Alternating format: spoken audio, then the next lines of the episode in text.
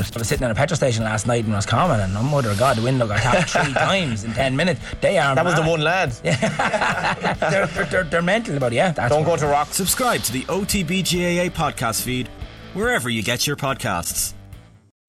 The news round on Off the Ball. With Gillette, we don't just play the game, we change it. Gillette, made of what matters. This is News Talk. Welcome along to Thursday Nights Off the Ball. Will O'Callaghan here with you. We're looking forward to commentary at a quarter to eight on the Republic of Ireland against Norway. The first of two friendlies in this international window. Malta on Sunday. All preparation for next March's qualifiers for the European Championships. Now, players like Will Smallbone, Evan Ferguson, Mark Sykes, Liam Scales could all win their first Ireland caps tonight. Nathan Murphy will be alongside Stewie Byrne for commentary at a quarter to eight. Nathan is with us from the Aviva Stadium now. Nathan, how are you getting on? How's it going, Will? Looking at the team which has been named, Stephen Kenny did say yesterday he vowed to pick a pretty strong team and maybe opportunities will come from the bench. Probably the standout here, Callum O'Dowda in for his first start in a couple of years. Yeah, the friendly against England at Wembley two years ago was the last time Callum O'Dowda started for the Republic of Ireland. He's a player who started Stephen Kenny's first two games in charge, uh, but has struggled for form and for fitness in recent times. But gets a start this evening. Ireland without Troy Parrott through injury and Jason Knight, who wasn't released by his club Derby County for this fixture. So O'Dowda gets in ahead of Chidozie Ogbena and will play alongside Callum Robinson and Michael Obafemi in the Irish attack. We think, or he may well play as a left wing back because the two players who we felt were fighting it out for that left wing spot, James McLean and Robbie Brady, who started the last game and was the match winner against Armenia, both of those are left on the bench. Uh, the Irish team, then, if we are looking at it as the usual 3 4 3, is Gavin Bazunu in goals. The back three of Nathan Collins, the captain John Egan, and Dara O'Shea. It may well be Alan Browne at right wing back with Matt Doherty on the left, Josh Cullen and Jayson Molumby in the middle of midfield, and O'Dowda and Robinson behind Obafemi. Uh, there is the possibility as well that they play Doherty on the right, O'Dowda on the left, and Alan Browne in the more advanced role. The potential is there uh, for those players I mentioned uh, to come on and potentially win their first caps as well, Nathan. Particularly, I suppose, probably a lot of focus on Evan Ferguson, the job he could potentially do uh, holding the ball up for the senior side now, having done that role quite well with the 21s.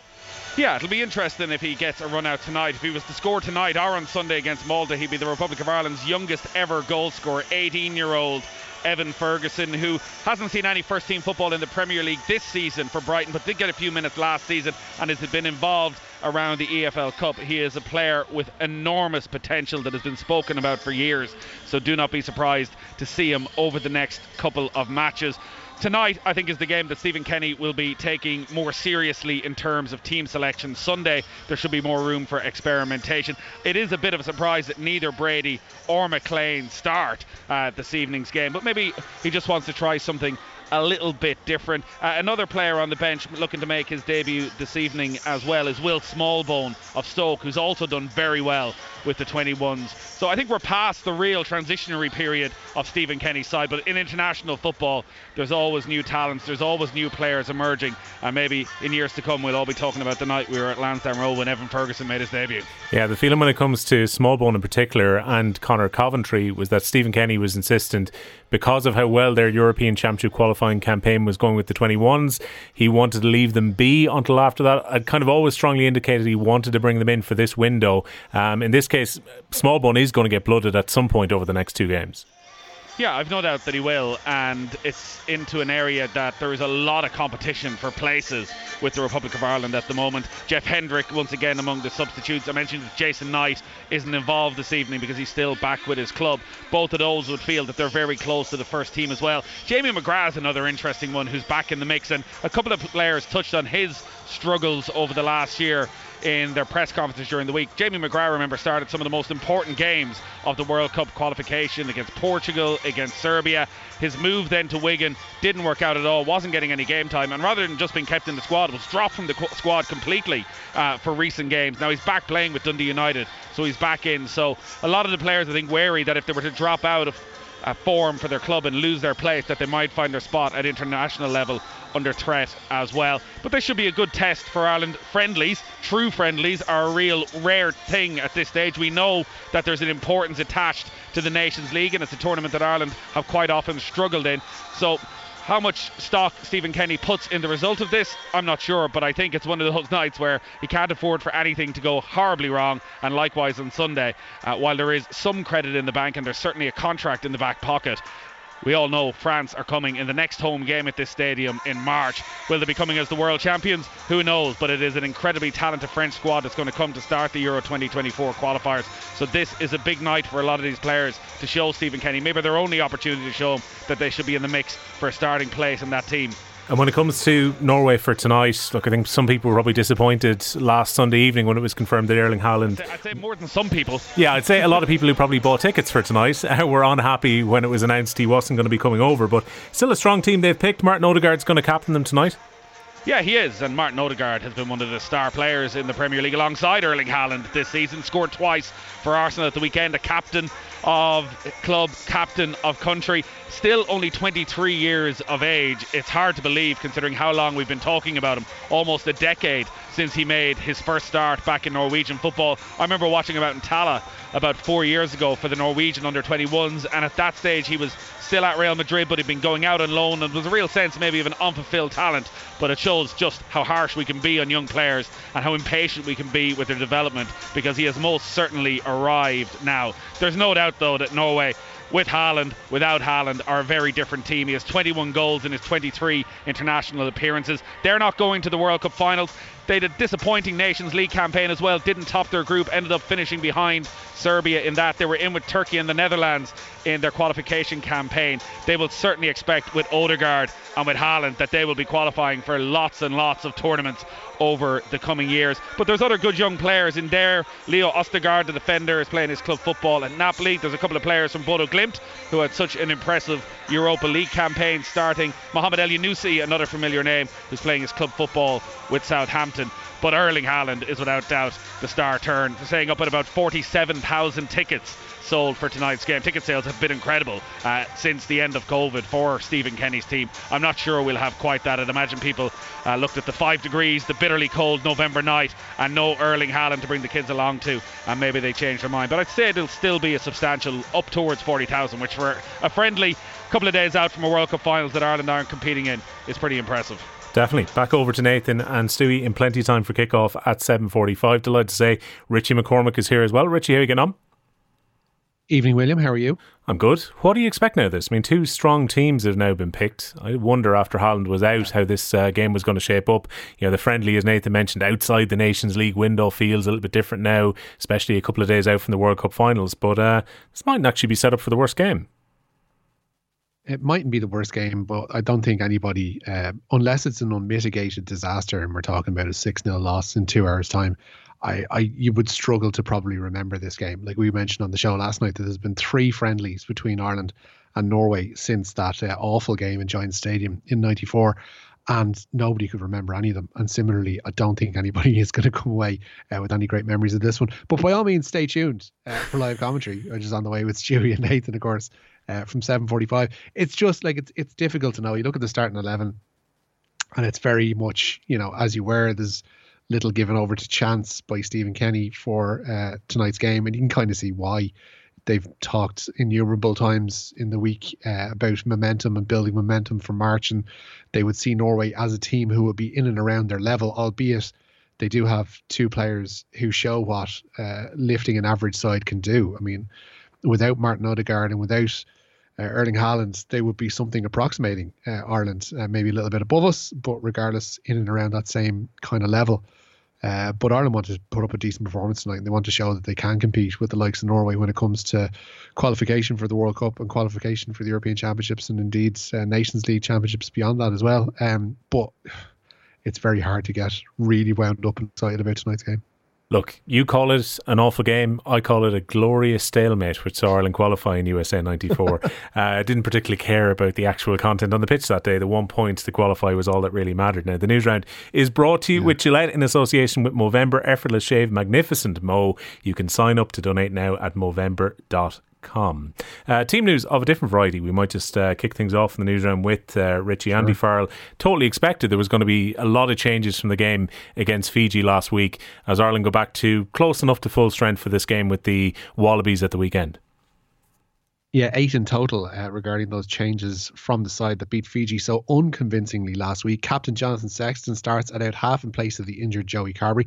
Jimmy O'Brien switches to the wing, replacing Robert Baloucoune with Hugo Keenan installed at fullback. Stuart McCloskey starts for the third game running, and he's partnered in the centre by Garry Ringrose. In the front row, Andrew Porter and Dan Sheehan come in for Jeremy Loughman and Rob Herring. James Ryan returns to the second row. Caelan Doris switches to number eight with Peter O'Mahony and Josh van der Flier on the flanks. Bundee Aki could make a first appearance of the autumn off the bench as he returns from suspension, and there's also room for uncapped Leinster lock Joe McCarthy.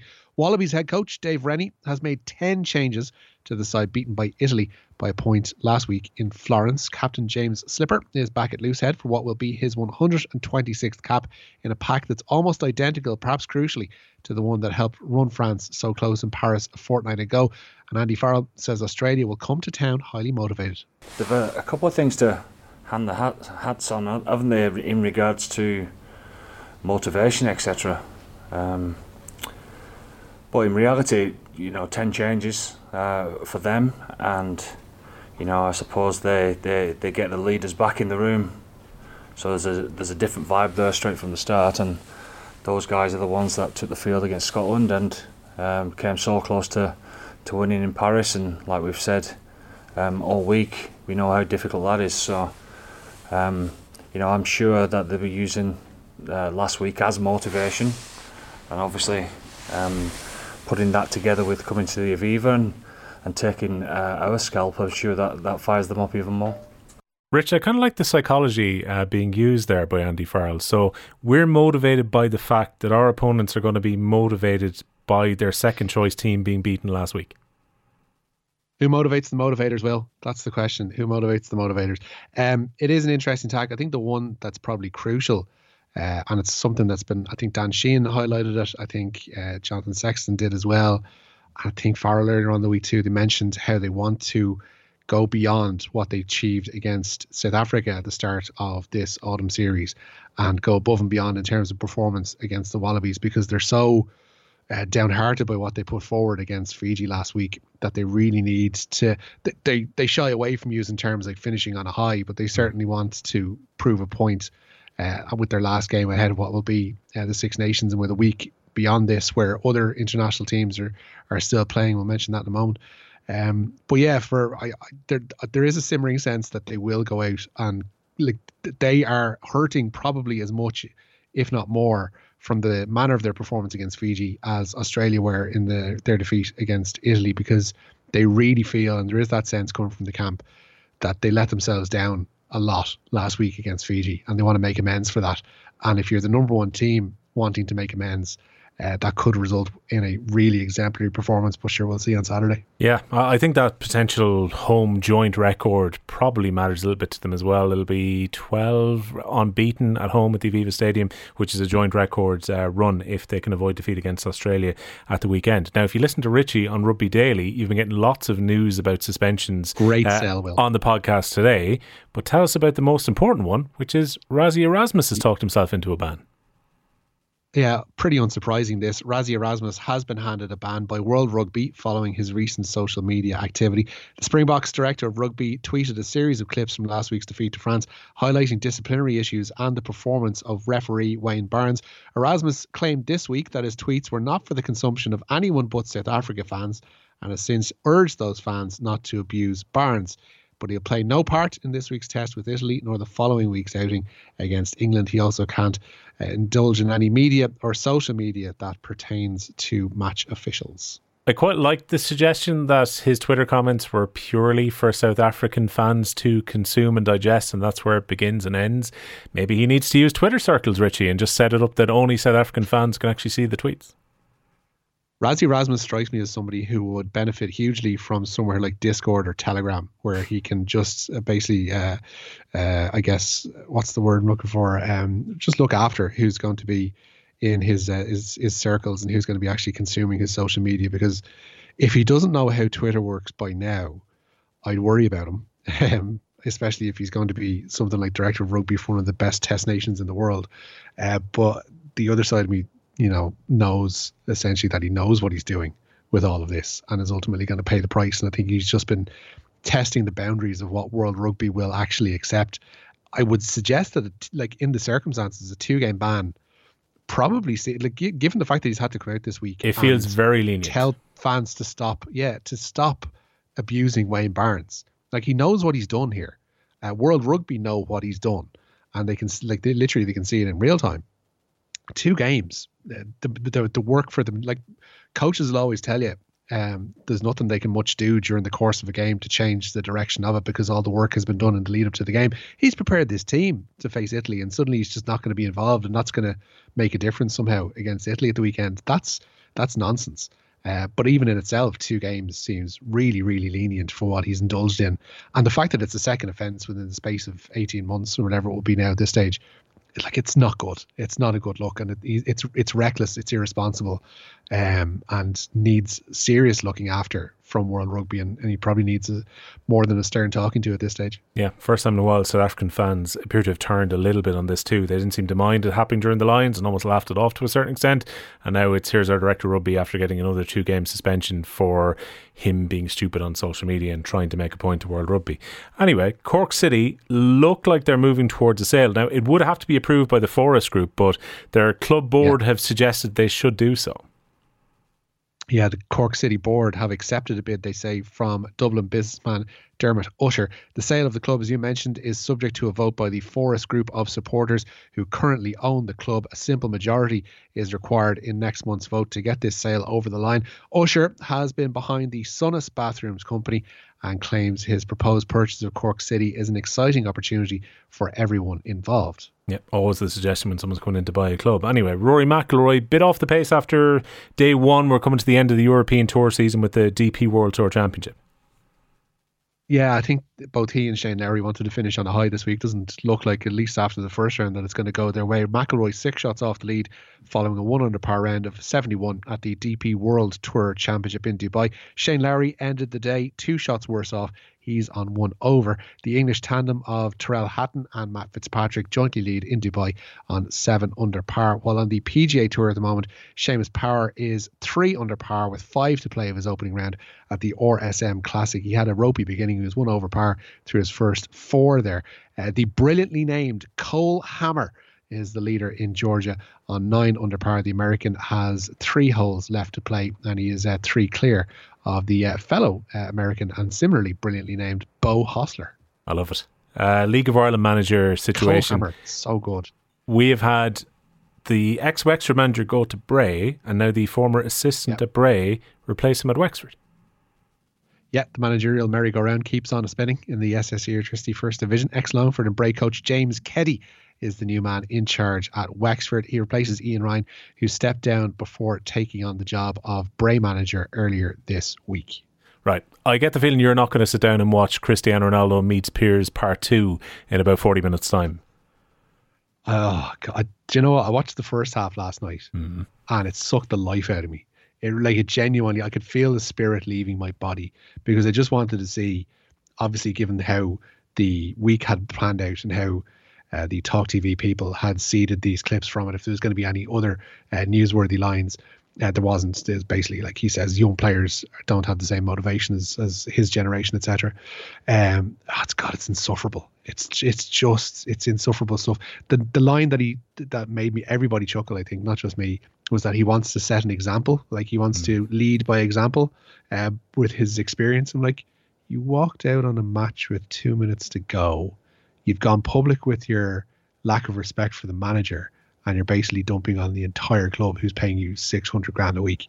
Um, not sure how that's setting an example uh, for people, but this is going to reach, I think, one and only end. And Gary Neville indeed believes Manchester United should terminate the contract of Cristiano Ronaldo. The second part of the Portugal forward's television interview is due to air tonight, and his former captain sees no way back for Ronaldo at Old Trafford from a club point of view, I think the, the interesting thing is now Cristiano has obviously said what he said. He's come out and basically criticised whether it be the young players at the club, whether it be Erik Ten Hag, the owners, um, the board. So if you do that in any business, you know, if you criticise your line manager, if you criticise your owners, your board, uh, your executive, then there's obviously no employment uh, going to be there for you in the future. So I'm, to be fair, at this moment in time, wondering what Manchester United are doing because the reality of it is they know they have to terminate Cristiano's contract, or else they basically open up a precedent so that any player can come and criticise them in the future. So, you know, I I agree with some of the things that Cristiano has said. Um, and many Manchester United fans will agree with many of the things that Cristiano has said. But the reality of it is, if you're an employee within a business and you say those things, then you, your employment has to terminate. And Manchester United, have no doubt, have to do that in the next few days. And Cristiano probably wants that as well. But it didn't need to end like that. They could have come together a few weeks ago and navigated a smooth pathway through what potentially could have been choppy seas to the shore, but it's not happened. They've both basically gone, it looks like, but backed themselves into a corner. Well, if you want some more Cristiano Ronaldo discussion, have a look on our OTB football stream on the podcast. Andy Mitten, very strong, the United We Stand editor, and the Athletics, uh, Andy Mitten, uh, talking about the issue about whether Manchester United should rip up his contract and allow him to just walk now after the World Cup. Uh, some news just coming through as well, Rich, in the last few moments. Sadio Mane yeah. out for Senegal. Uh, most people were looking at them as potential dark horses to get to the knockout stages and maybe to be difficult to defeat, but uh, their World Cup prospects have been absolutely absolutely rocked by their star player being ruled out now. Yeah, he suffered that injury against Werder Bremen in what was I think Bayern Munich's uh, penultimate game, perhaps even their last game in the Bundesliga before everybody went off to Qatar. It seems as if it's a ruptured tendon in his legs, just uh, below his knee. Um, it's, it's rotten luck for for Senegal. It's rotten luck for Sadio Mane, who would have been the standard bearer, I guess, for them to to try and get out of what is you know a, a tricky enough group uh, really, um, they would be the. I'd still recommend. I'd still probably think that they'd be the second favourites behind the Dutch uh, in Group B to get out of there. And their their squad isn't without talent, um, even still, and isn't without uh, experience either. So hopefully there is enough to get them out of the group. It is an aging squad, and he probably was, you know, one of the pacier forwards they're going to have there. Ismaila Sarr is still one of the people who can probably uh, cause a bit of damage for them up top. But um, God, rotten luck uh, for Sadio Mane on the eve of the World Cup. Uh, Senegal's medical staff confirming this evening that he indeed will play no part in uh, the World Cup, and they open their campaign on Monday evening against the Netherlands. And just before we go and get ready to go back over to the Aviva, Rich, uh, Gianni Infantino hasn't had his own World Cup just yet. His first one is going to be the one in the United States and Canada and Mexico. He inherited uh, both Russia and Qatar, but it would appear that Infantino is going to be around at least for that World Cup and potentially around for the 2031 as well. Yeah, FIFA confirming that Gianni will run unopposed in next year's presidential election. Infantino was originally elected in 2016 to replace the disgraced former president, Sepp Blatter. The Swiss Italian 52 year old was elected unopposed in 2019 and will again in March at the FIFA Congress in Rwanda. Uh, these, this week, the German Football Federation, the DFB, said it won't back Infantino's re election, although they didn't put forward a proposed candidate to run against him. Rich, we'll chat again a bit later on.